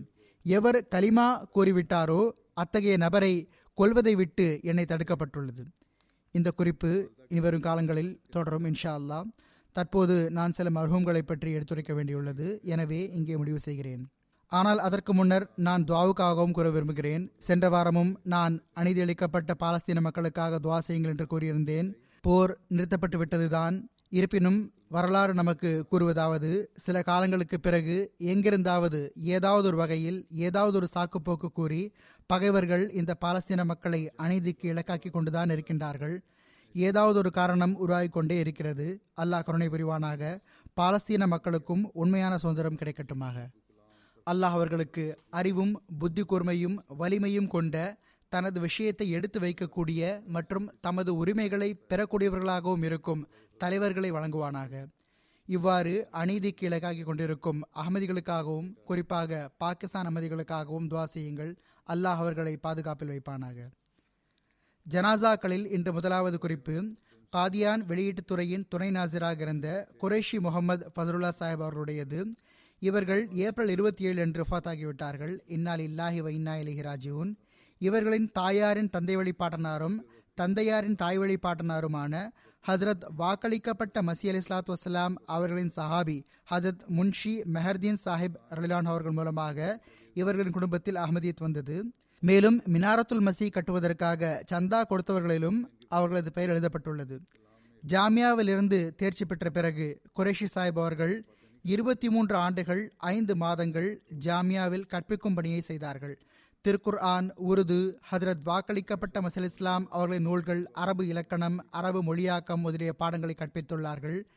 இவர்களின் மொத்த தொண்டு காலம் முப்பத்தி ஏழு ஆண்டுகள் ஏழு மாதமாகிறது. அல்லாஹின் அருளால் மர்ஹூ மூசியாக இருந்தார்கள். பின்விட்டு சென்றவர்களில் துணைவியார் மட்டுமின்றி ஒரு மகன் இரண்டு மகள் உள்ளனர். இவர்கள் தொடர்பாக வெளியீட்டுத்துறை நாசர் மஹ்தூம் சாஹிப் அவர்கள் எழுதுகிறார்கள் ஜாமியாவில் இருந்தபோது மிகவும் பரிவு காட்டும் ஆசிரியராக இருந்தார்கள். மாணவர்களோடு மிகவும் அன்பு மற்றும் நட்பு ரீதியான பழக்கம் இருந்தது. தோழமை கொண்டிருந்தார்கள். எப்பொழுதும் மிகவும் நேர்மையுடன் வக்ஃபின் ஆன்மாவோடு பணிபுரிந்தார்கள். நேரத்தை பேணி வந்தார்கள். மாணவர்களையும் நேரத்தை பேண வைத்தார்கள். இந்தியாவின் பெரும்பாலான உபல்லிகுகள் இவர்களின் மாணவர்கள் ஆவார்கள் இவர்களிடமிருந்து அவர்கள் பயன்பெற்றுள்ளார்கள். இவர்களின் இயல்பில் மிகவும் எளிமை இருந்தது. உரையாடலில் சுருக்கம் இருந்தது. அதிகம் பேச மாட்டார்கள். ஆனால் இவர்களின் பேச்சு மிகவும் அறிவுபூர்வமானதாகவும் ஆதாரம் நிறைந்ததாகவும் இருக்கும். இவர்களுக்கு இந்திய மஜ்லிஸ் ஹுத்தாமுல் அஹமதியாவின் துணை சதராக தொண்டாற்ற வாய்ப்பு கிடைத்தது. முப்பத்தி நான்கு ஆண்டுகள் நீண்ட காலமாக இவர்கள் பதிர் பத்திரிகையின் துணை ஆசிரியராக தொண்டாற்ற வாய்ப்பு பெற்றார்கள். மிஷ்காத்தின் ஆசிரியராகவும் இருந்தார்கள். இந்தியாவின் அகமதியத் வரலாற்று குழுவின் உறுப்பினராகவும் இருந்தார்கள். ரூஹானி ஹசாயனுடைய கம்ப்யூட்டரைஸ்ட் பதிப்பு வெளியான போது அதில் இவர்கள் சிறப்பாக ப்ரூஃப் ரீடிங் பிழைகளை கண்டறிந்தார்கள். இதற்கு பிறகு இவர்கள் கூறியதற்கு ஏற்ப அதில் திருத்தங்களும் செய்யப்பட்டன. மிகவும் நுணுக்கமான கண்ணோட்டத்துடன் ஒவ்வொன்றையும் பார்த்து வந்தார்கள். ப்ரூஃப் ரீடிங் பார்த்து வந்தார்கள். தனித்தனியாக வெளியான ஹதரத் வாக்களிக்கப்பட்ட மசல் இஸ்லாம் அவர்களின் சில நூல்களை முழுமையாக ப்ரூஃப் ரீடிங் பார்த்து வந்துள்ளார்கள். குறிப்பாக பராஹினே அஹமதியா ஆரியாதரம் சத்துபச்சன் முதலியவை. இந்த நூல்களில் ஹதரத் வாக்களிக்கப்பட்ட மசீல் இஸ்லாம் அவர்கள் தரப்பிலிருந்து கொடுக்கப்பட்ட ஆதாரங்களை அவை எடுக்கப்பட்ட அசல் இடங்கள் கிரந்தங்கள் வேதங்கள் ஆகியவற்றிலிருந்து மிகவும் நுணுக்கமாக சரிபார்த்தவாறு ஒவ்வொரு சொற்களின் உச்சரிப்பு மற்றும் மொழியாக்கத்தில் ஏற்பட்டு வந்த வித்தியாசங்களை அடிக்கோடிட்டு வந்தார்கள். ஒவ்வொரு விவகாரத்திலும் தமது ஆய்வை உச்சம் வரை எட்ட வைப்பது இவர்களின் தனிச்சிறப்பாக இருந்தது. ஆரியாதரம் சத்பச்சன் ஆகியவற்றின் ஆதாரங்களை தேடுவது ஆய்வு செய்வது சரிபார்ப்பது ஆகியவற்றை மிகவும் கடினமாக உழைத்து இவர்கள் பார்த்து வந்தார்கள். இவர்கள் கூறி வந்தார்கள் ஹதரத் வாக்களிக்கப்பட்ட மசீர் இஸ்லாம் அவர்களின் இந்த நூல்கள் இந்துக்கள் மற்றும் சீக்கியர்களுக்கு சான்றாக முன்வைக்கப்பட்டுள்ளன. இரண்டு நூல்கள் அவ்விரு மதங்களுக்கு நிகராக மிகவும் முக்கியத்துவம் வாய்ந்தவை. எனவே இவற்றை மிகவும் நுணுக்கமான முறையில் சரிபார்க்க வேண்டும். ஆதாரங்களை சரிபார்க்க வேண்டும். இவ்வாறு கூறி வந்தார்கள். இப்போது நம் சார்பாக ஹத்தே மன்சூர் எனப்படும் எழுத்து வடிவில் வெளியிடப்பட்டுள்ள திருக்குர் ஆனின் சாஃப்ட்வேர் தயாரிப்பதிலும் இவர்களின் தொண்டு அதிகமாக உள்ளது. மும்பை கம்பெனியிலிருந்து தயாரிக்கப்பட்டது. அதில் அவர்கள் அதிகம் பணிபுரிந்துள்ளார்கள். இரவு பகலாக அவர்கள் அதை சீரமைப்பதிலும் சரிபார்ப்பதிலும் அழகுபடுத்துவதிலும் பணிபுரிந்துள்ளார்கள். இவ்வாறு ஹத்தே மன்சூர் எழுத்து வடிவில் மொழியாக்கமில்லாத சாதாரண குர்ஆன் வெளிவந்துவிட்டது. இப்போது மௌலவி ஷேர் அலி சாஹிப் ரலிலான் அவர்களின் ஆங்கில மொழியாக்க திருக்குறானையும் தயார் செய்வதில் மும்முரமாக ஈடுபட்டிருந்தார்கள். அதுவும் கிட்டத்தட்ட தயார் நிலையில் உள்ளது. இன்ஷா அல்லா விரைவாக முடிந்துவிடும். அதில் இவர்கள் பணி அதிகமாக உள்ளது. இவ்வாறே மீர் இசாக் சாஹிப் ரலிலான் அவர்களின் மொழியாக்கத்தின் சில ஜுசுகளையும் இவர்கள் செய்து முடித்துவிட்டார்கள். இவர்களின் வெளியீட்டுத்துறை குறிப்பாக ஹத்தே மன்சூர் எனப்படும் எழுத்து வடிவ குர்ஆனை வெளியிடுவதில் மிகவும் சிறப்பாக பணியாற்றியிருக்கின்றார்கள். இவர்களின் வெளியீட்டுத்துறை நாசிர் எழுதுகிறார்கள் என்னுடைய ஆசிரியராகவும் எனது துணைவியாரின் மாமாவாகவும் இருந்தார்கள். இவ்வாறு இருந்தும் கூட துணை நாசர் என்ற வகையில் எப்பொழுதும் கட்டுப்படுதலுக்கான உணர்வு மற்றும் மிகவும் பணிவு மற்றும் தன்னடக்கத்தோடு பேசுவார்கள். நான் உன்னுடைய ஆசிரியர் அல்லது உறவில் உனக்கு மூத்தவன் என்று ஒருபோதும் கூறியதில்லை.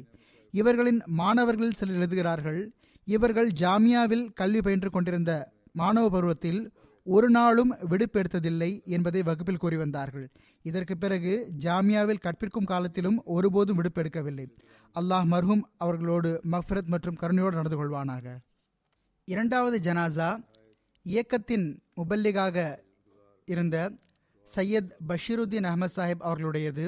இவர்களும் காதியானை சேர்ந்தவர்கள்தான். எண்பத்தி மூன்று வயதில் இறைநீதிக்கு ஏற்ப வஃத் ஆகிவிட்டார்கள் இன்னால் இல்லாஹி வைனாலே ராஜூன் இவர்கள் ஹதரத் வாக்களிக்கப்பட்ட மசீல் இஸ்லாம் அவர்களுடைய சஹாபி சையத் சைதுத்தீன் சாஹிப் அவர்களுடைய மகன்வழி பேரர் ஆவார்கள் மிக அதிகமாக இபாதத் செய்யக்கூடியவர்களாகவும் தஹஜு தொழக்கூடியவர்களாகவும் துவா செய்யக்கூடியவர்களாகவும் எளிய இயல்புடைய மனிதராகவும் திகழ்ந்தார்கள். மர்ஹூம் மூசியாக இருந்தார்கள்.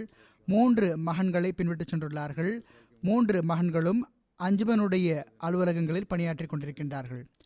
அடுத்த குறிப்பு ஃபயஸ் அகமது சாஹிப் ஷானா அவர்களுடைய மகன் காதியானை சேர்ந்த வாழ்வை அர்ப்பணித்தவர் பஷாரத் அகமது ஹைதர் சாஹிப் அவர்களுடையது. இவர்கள் எழுபத்தி ஓரு வயதில் ஒஃபாத் ஆகிவிட்டார்கள் இன்னால் இல்லாஹி வ இன்னா இலிஹி ராஜூன் மர்ஹூம் நாய் கடிக்கப்பெற்று பிறகு குணமடைந்து ஹதரத் வாக்களிக்கப்பட்ட மசீல் இஸ்லாத் வசலாம் அவர்களின் அடையாளமாக திகழ்ந்த ஹதரத் அப்துல் கரீம் சாஹிப் அவர்களுடைய மகன்வழி பேரர் ஆவார்கள் இவர்கள் வாழ்வை அர்ப்பணித்துவிட்டு கர்நாடகாவிலிருந்து காதியான் வந்துவிட்டார்கள். பிறகு மதரசா அஹமதியாவில் கல்வி பெற்ற பிறகு பல்வேறு அலுவலகங்களில் பணியாற்றினார்கள். இதற்கு பிறகு இவர்கள் ரிஷ்தானாத்தாவில் இன்சார்ஜாக நியமிக்கப்பட்டார்கள். அங்கு இவர்கள் நீண்ட காலம் தொண்டாற்றினார்கள். நாற்பத்தி ஆறு ஆண்டுகள் வரை இவர்கள் இயக்கத்திற்கு தொண்டாற்றினார்கள். வழிவகைகள் குறைவாக இருந்த போதும் மிகவும் ஒழுக்கமான இயல்போடு எளிய மனிதராக மிகவும் எளிய வாழ்வை மேற்கொண்டார்கள். மிகச்சிறந்த நல்லொழுக்கமுடையவராகவும் நன்மை செய்ய விரும்பும் மனிதராகவும் திகழ்ந்தார்கள். மர்ஹூம் மூசியாக இருந்தார்கள். பின்விட்டு சென்றவர்களில் மனைவி மட்டுமின்றி மூன்று மகள்கள் இருக்கின்றார்கள். மூன்று மகள்களையும் இவர்கள் சிறந்த முறையில் படிக்க வைத்திருக்கின்றார்கள். அவர்கள் அனைவரையும் வாழ்வை அர்ப்பணித்தவர்களுக்கு மனமுடித்து கொடுத்திருக்கின்றார்கள். அடுத்த குறிப்பு அஹமதியா ஜமாத் பெஷாவர் மாவட்டத்தின் அமீர் மதிப்பிற்குரிய டாக்டர் முகமது அலி கான் சாஹிப் அவர்களுடையது. அவர்கள் கடந்த மாதம் அறுபத்தி எட்டாவது வயதில் வஃத் ஆகிவிட்டார்கள் இன்னால் இல்லாஹி வ இன்னா இலிஹி ராஜூன் இவர்கள் எஃப்எஸ்சி படித்துக் கொண்டிருந்த போது மாணவ பருவத்தில் தாமே பைய செய்து ஜமாத் இணைந்தார்கள். இவர்கள் கூறுகின்றார்கள் அங்கு இவர்களுடைய பெரியப்பாவுடைய கடை இருந்தது. அங்கு இவர்கள் அமர்ந்திருந்தார்கள். அப்பொழுது ஒரு நபர் வந்தார்.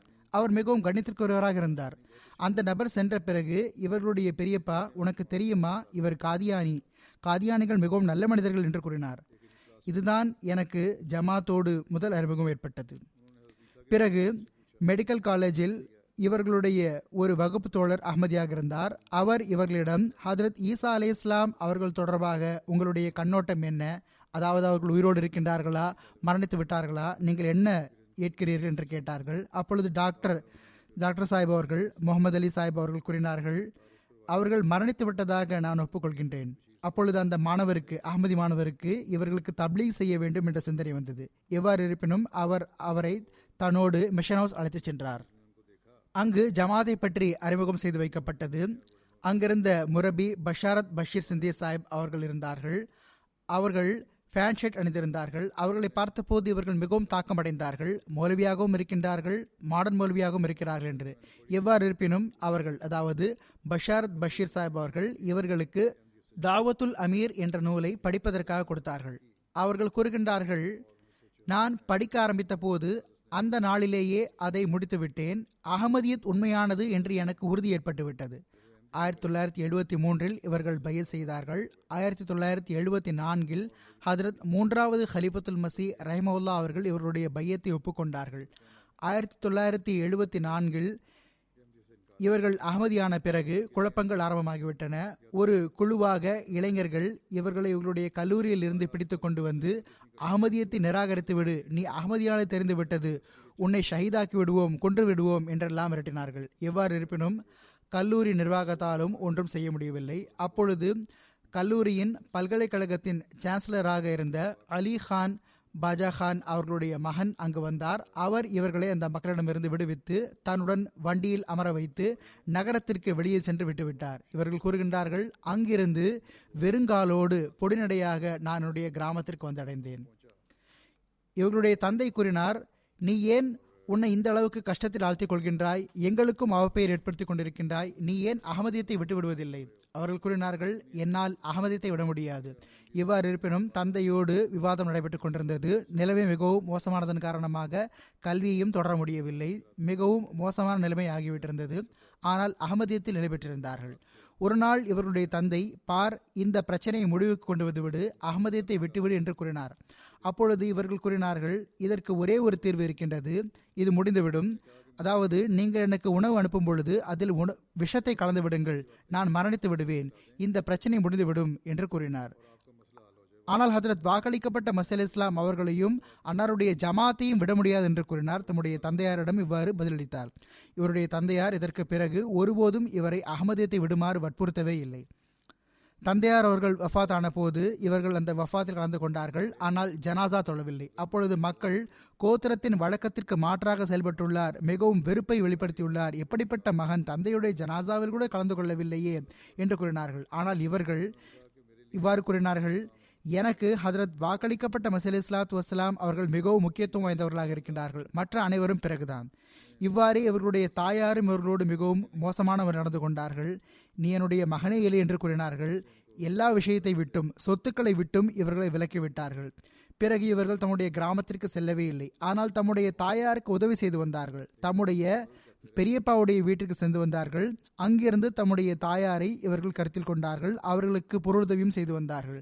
இவருடைய தாயார் ரஃபாதான போது அந்த ஜனாசாவையும் இவர்கள் தொழவில்லை. இவர்களுடைய ஒரு தம்பியையும் இவர்கள் அகமதியாக்கிவிட்டிருந்தார்கள். அவரும் ஜனாசா தொழவில்லை. அப்பொழுதும் கூட எப்படிப்பட்ட மகன்கள் என்று மக்கள் ஆட்சேபனை செய்ய ஆரம்பித்து விட்டார்கள்.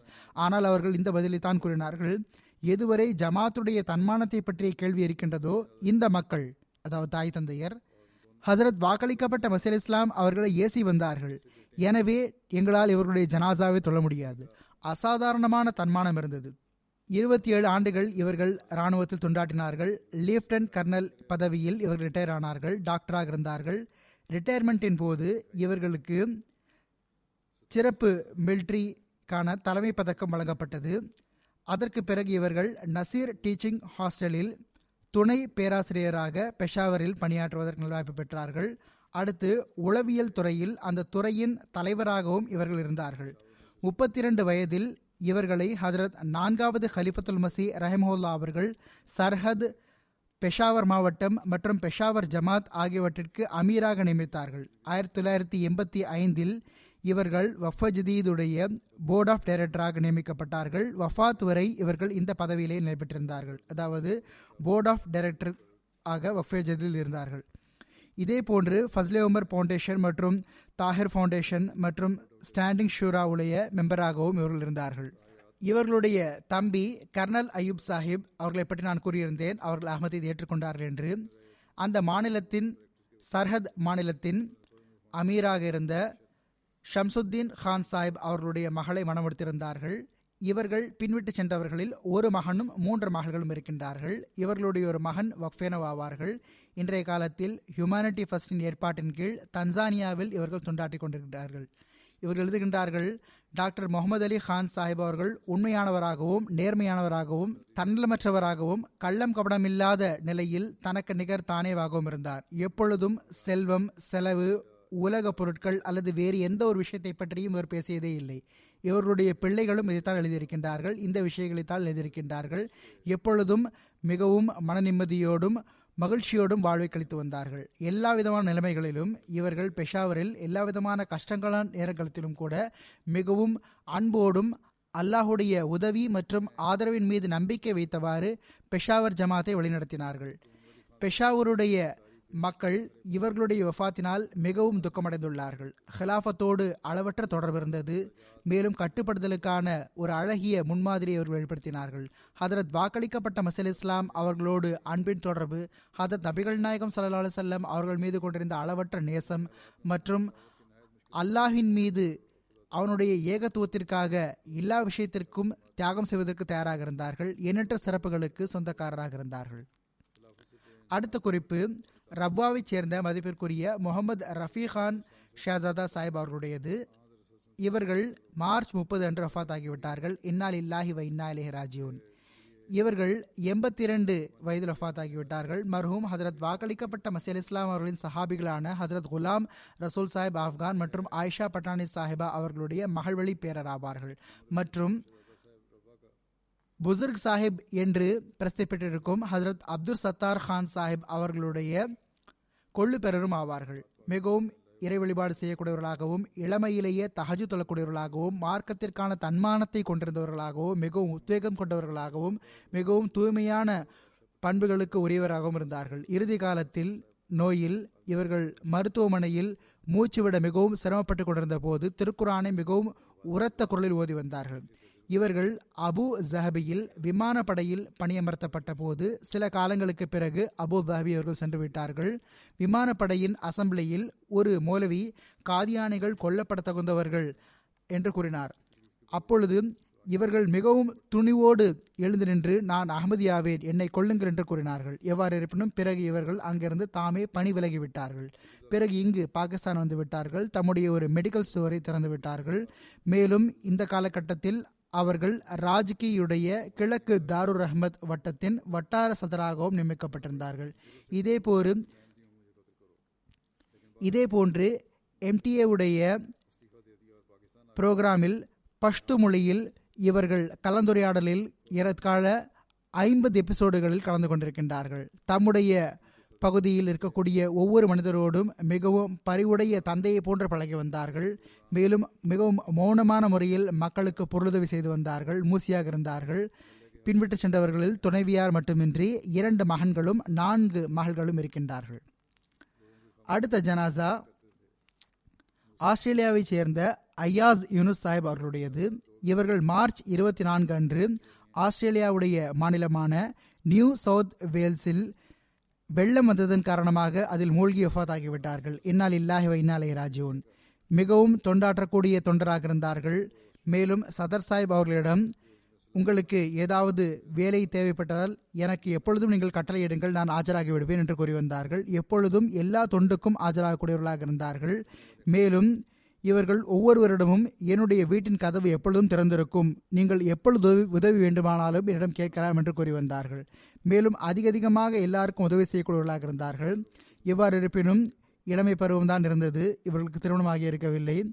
இவர்கள் வஃபாத்தின் போது அரசாங்கம் இவர்களுடைய பெற்றோர்களுக்கு பாகிஸ்தானிலிருந்து வருவதற்காக விசா வழங்கியது. மேலும் அரசாங்க பிரதிநிதிகளின் முன்னிலையில் இவர்களுடைய நல்லடக்கம் நடைபெற்றது. அடுத்த குறிப்பு மியா குர்பான் ஹுசைன் சாஹிப் அவர்களுடைய மகன் மியா தாஹர் அஹமத் சாஹிப் அவர்களுடையது. அவர்கள் ரப்வாவில் வக்காலத்தெமால் சாலிசுடைய முன்னாள் ஊழியராக பணியாற்றி வந்தார்கள். இவர்கள் இங்கு நம்முடைய யூகே இஸ்லாமாபாத்தில் ப்ராஜெக்ட் இன்ஜினியராக இருக்கக்கூடிய இத்ரீஸ் அகமது சாஹிப் அவர்களுடைய தந்தையார் ஆவார்கள் அறுபத்தி ஏழு வயதில் ஒஃபாத் ஆகிவிட்டார்கள் இன்னால் இல்லாஹி வ இன்னா இலஹி ராஜுவன் இவர்கள் தம்முடைய உள்ளூர் ஜமாத்தில் தர்பிய சலராக இருந்தார்கள். துணை சதராகவும் ஜெய்மன்சார்லாவாகவும் தொண்டாற்றுவதற்கான லாபம் பெற்றார்கள். தஹஜி தொழக்கூடியவர்களாகவும் நஃபில்களை நிறைவேற்றக்கூடியவர்களாகவும் இருந்தார்கள். திருக்குர் ஆணை முறையாக ஓதக்கூடியவர்களாகவும் வசி செய்திருந்தவர்களாகவும் இருந்தார்கள். பின்விட்டு சென்றவர்களில் துணைவியார் மட்டுமின்றி இரண்டு மகள்களும் மூன்று மகன்களும் விட்டு சென்றிருக்கின்றார்கள். அடுத்த குறிப்பு யூகேவை சேர்ந்த ரஃபீக் ஆஃப்தாப் சாஹிப் அவர்களுடையது. அவர்கள் ஃபாரூக் ஆஃப்தாப் சாஹிப் அவர்களுடைய தந்தையார் ஆவார்கள். இவர்களும் கடந்த மாதம் ஏப்ரல் மாதத்தில் அறுபத்தி மூன்று வயதில் வஃத் ஆகிவிட்டார்கள் இன்னால் இல்லாஹி வ இன்னாலே ராஜூன். ஃபாரூக் சாஹிப் எழுதுகின்றார்கள் என்னுடைய தந்தை பல நட்பண்புகளுக்கு சொந்தக்காரராக இருந்தார்கள். எளிமையான மனிதராகவும் ஒழுக்கமான மனிதராகவும் எல்லோரோடும் பழகக்கூடியவராகவும் முகமலர்ச்சியோடு இருக்கக்கூடியவராகவும் மரியாதைக்குரியவராகவும் புன்சுரிப்போடு இருக்கக்கூடியவராகவும் மக்களுக்கு மரியாதை அளிப்பவராகவும் மேலும் விருந்தோம்பல் செய்யக்கூடியவராகவும் இருந்தார்கள். பெரும்பாலான மக்கள் ஃபோன் செய்து இந்த விஷயத்தை தான் கூறியிருக்கின்றார்கள். அதாவது இந்த சிறப்புகளுக்கே சான்று பகிர்ந்திருக்கின்றார்கள். மிகவும் களப்பற்ற மற்றும் மாய்த்து கொள்ளக்கூடிய அகமதியாக இருந்தார்கள். தம்முடைய பிள்ளைகளுக்கும் கூட ஹிலாஃபத்தின் நெருக்கத்தில் இருப்பதற்கு எப்பொழுதும் கவனமூட்டி வந்தார்கள். இதன் விளைவாகவே இவர்களுடைய பிள்ளைகள் எப்பொழுதும் ஜமாத்துடைய தொண்டையை ஆற்றிக்கொண்டிருக்கின்றார்கள். அடுத்த குறிப்பு ஜாமியா அஹமதியா யூகேவின் ஆசிரியரான மிர்சா நசீர் அஹமத் சாஹிப் செட்டி மசீஹ் அவர்களுடைய துணைவியார் ஜரீனா அख्தர் சாஹிபா அவர்களுடையது. அவர்கள் கடந்த மாதம் வஃத் ஆகிவிட்டார்கள் இன்னால் இல்லாஹி வ ராஜியூன் இவர்களும் சஹாபிகளுடைய சந்ததிகளைச் சேர்ந்தவர்களாக இருந்தார்கள். மிகவும் பொறுமைசாலியாகவும் நன்றி செலுத்தக்கூடியவர்களாகவும் தம்முடைய பெற்றோர்கள் மாமனார் மாமியார் ஆகிய அனைவருக்கும் தொண்டுக்கான உரிமை நிறைவேற்றக்கூடிய பெண்மணியாக திகழ்ந்தார்கள். வாழ்வை அர்ப்பணித்திருந்த கணவரோடு நன்றியுணர்வோடும் போதுமென்ற மனமோடும் வாழ்வை கழித்தார்கள். இவர்கள் கானாவில் வசித்தபோது மிகவும் மோசமான நிலைமைகள் இருந்தன. பொருளாதார நிலைமை மிகவும் மோசமாக இருந்தது. அப்பொழுது மிகவும் பொறுமையோடும் நன்றியுணர்வோடும் பிள்ளைகளோடு இவர்கள் வாழ்வை கழித்தார்கள். எப்பொழுதும் நாவில் இவர்கள் முறையீட்டை கொண்டு வந்ததே இல்லை. மர்ஹூமா மூசியாவாக இருந்தார்கள். இவர்களுடைய ஒரு மகன் மிர்சா தௌகீர் அஹமத் சாஹிப் வாழ்வை அர்ப்பணித்தவராக எம்டிஏவில் பணிபுரிந்து கொண்டிருக்கின்றார். அடுத்த ஜனாசா ஹாஃபிஸ் முகமது அக்ரம் சாஹிப் அவர்களுடையது. இவர்கள் இதே மாதம் தாஹிர் ஹாட்டில் எண்பது வயதில் ஒஃபாத் ஆகிவிட்டார்கள் இன்னால் இல்லாஹி வ இன்னா அலிஹி இவர்களுடைய குடும்பத்தில் அகமதியத் ஹதரத் முதல் ஹலிஃபத்துல் மசி ரலிலான் அவர்கள் மூலமாக வந்தது. இதற்கு பிறகு இவர்களுடைய தந்தை வழிபாட்டனார் ஹதரத் வாக்களிக்கப்பட்ட மசி அலி இஸ்லாத் வசலாம் அவர்களுடைய காலத்தில் மடல் மூலமாக பய செய்தார். கையில் பய செய்யவில்லை எழுத்துப்பூர்வமாக பய செய்திருந்தார். இவர்களின் ஒரு மகன்வழி பேரர் அப்துல் ஹபீர் ரிஸ்வான் சாஹிப் இங்கு நம்முடைய யூகேவில் பிஎஸ் அலுவலகத்தில் பணியாற்றிக் கொண்டிருக்கின்றார். இவர்கள் ஜமாத்திற்கு பணியாற்றுவதற்காக தம்மை அர்ப்பணித்தார்கள். சான்றொப்பத்திற்காக இவர்கள் ஃபைஸ்லாபாத் மாவட்டத்தின் முன்னாள் அமீர் முகமது அகமது சாஹிப் மசர் அவர்களிடம் சென்றபோது அவர்கள் கூறினார்கள் நீங்கள் மார்க்கத்திற்காக உங்களை அர்ப்பணிக்கும் பொழுது இங்கே என்னிடமேயே நீங்கள் மார்க்க தொண்டாற்றுங்கள் என்று கூறினார்கள். அப்பொழுது அங்கு இவர்கள் ஃபைஸ்லாபாத் ஜமாத்தில் ஊழியராக பணியாற்றினார்கள். வாழ்நாள் முழுவதும் அந்த ஜமாத்திலேயே பணியாற்றினார்கள். மேலும் எப்பொழுதும் மார்க்கத்திற்கு உலகத்தை விட முன்னுரிமை வழங்கினார்கள். மூசியாக இருந்தார்கள். தம்முடைய சொத்தின் பகுதியை தம்முடைய வாழ்நாளிலேயே நிறைவேற்றிவிட்டார்கள். மிகவும் அதிகமாக தகஜு தொழக்கூடியவராகவும் முறையாக தகஜு தொழக்கூடியவராகவும் இருந்தார்கள். மேலும் ஃபைஸ்லாபாத்தில் பல பிள்ளைகளுக்கு இவர்கள் திருக்குரான் கற்றுக் கொடுத்திருக்கின்றார்கள். மேலும் பல பிள்ளைகளை திருக்குரான் மனனம் செய்வித்திருக்கின்றார்கள் தம்முடைய சிறிய மகனையும் கூட திருக்குரான் மனனம் செய்வித்திருக்கின்றார்கள் அடுத்த குறிப்பு மதிப்பிற்குரிய சௌத்ரி நூர் அகமது நாசர் சாஹிப் அவர்களுடையது. அவர்கள் கடந்த நாட்களில் எண்பத்தி இரண்டு வயதில் ஒஃபாத் ஆகிவிட்டார்கள் இன்னால் இல்லாஹி வ இன்னா அலிஹி ராஜூன் இவர்கள் காதியானின் தர்வேஷ் சௌத்ரி முகமது அப்துல்லா சாஹிப் அவர்களுடைய மூத்த மகன் ஆவார்கள் இவர்களுடைய இரண்டு மகன்களும் அல்லாஹினருளினால் வாழ்வை அர்ப்பணித்தவர்களாக இருக்கின்றார்கள். ஒரு மகன் இங்கு நம்முடைய லைபீரியாவிலுடைய பள்ளிக்கூடத்தில் தலைமை ஆசிரியராக இருக்கின்றார்கள் மன்சூர் அஹமத் நாசர் சாஹிப். இரண்டாவது மகன் மஸ்ரூர் அஹமத் முசஃபர் சாஹிப் கானாவில் இயக்கத்தின் முபல்லிகாக பணியாற்றுவதற்கான நல்வாய்ப்பை பெற்றுக் கொண்டிருக்கின்றார்கள். இந்த இரண்டு மகன்களும் செயல்களத்தில் இருப்பதன் காரணமாக தம்முடைய தந்தையாருடைய ஜனாசாவில் கலந்து கொள்ள முடியவில்லை. மர்ஹூம் மூசியாக இருந்தார்கள் அடுத்த ஜனாசா ஹக்கீம் ஒபைதுல்லா மின்ஹா சாஹிப் அவர்களுடைய மகன் மதிப்பிற்குரிய மஹமூத் அஹமத் மின்ஹாஸ் சாஹிப் அவர்களுடையது. அவர்கள் கடந்த மாதம் எழுபத்தி ஐந்து வயதில் வஃத் இன்னால் இல்லாஹி வை இன்னா ராஜியூன். இவர்களுடைய ஒரு மகன் ராஷித் மஹமூத் மன்ஹா சாஹிப் முபல்லிக் ஆவார்கள். அவர்கள் கூறுகின்றார்கள் மர்ஹூம் ஒரு ஏழ்மை பண்புடைய மனிதராக இருந்தார்கள். எண்ணற்ற சிறப்புகளுக்கு சொந்தக்காரராக இருந்தார்கள் முறையாக தகஜு தொழக்கூடிய மனிதராக இருந்தார்கள். ஹிலாஃபத் மீது அளவு கடந்த மாய்ந்திருந்தல் இருந்தது. மேலும் வறியவர்கள் மற்றும் ஆதரவற்றவர்களுக்கு எந்நேரமும் உதவி செய்து கொண்டிருந்தார்கள். இவர்களுடைய ஒரு மகன் கானாவில் செயல்களத்தில் இருப்பதன் காரணமாக ஜனாசாவில் கலந்து கொள்ள முடியவில்லை. இதே போன்று இன்னொரு மகன் மலேசியாவில் இருப்பதன் காரணமாக கலந்து கொள்ள முடியவில்லை.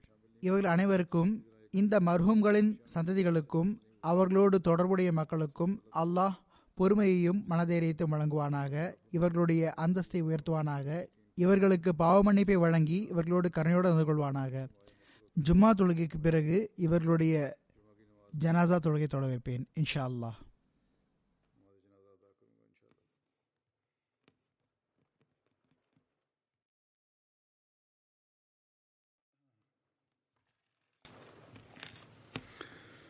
الحمد لله الحمد لله نحمده ونستعينه ونستغفره ونؤمن به ونتوكل عليه ونعوذ بالله من شرور أنفسنا ومن سيئات أعمالنا.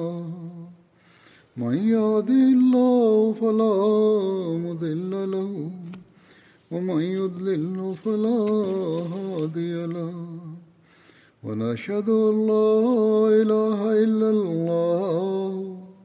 ونشهد أن محمدا عبده ورسوله.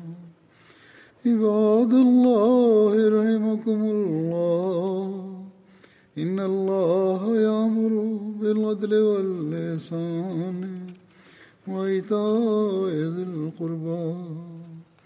وينهى عن الفحشاء والمنكر والبغي يعظكم لعلكم تذكرون اذكروا الله يذكركم وادعوه يستجب لكم ولذكر الله أكبر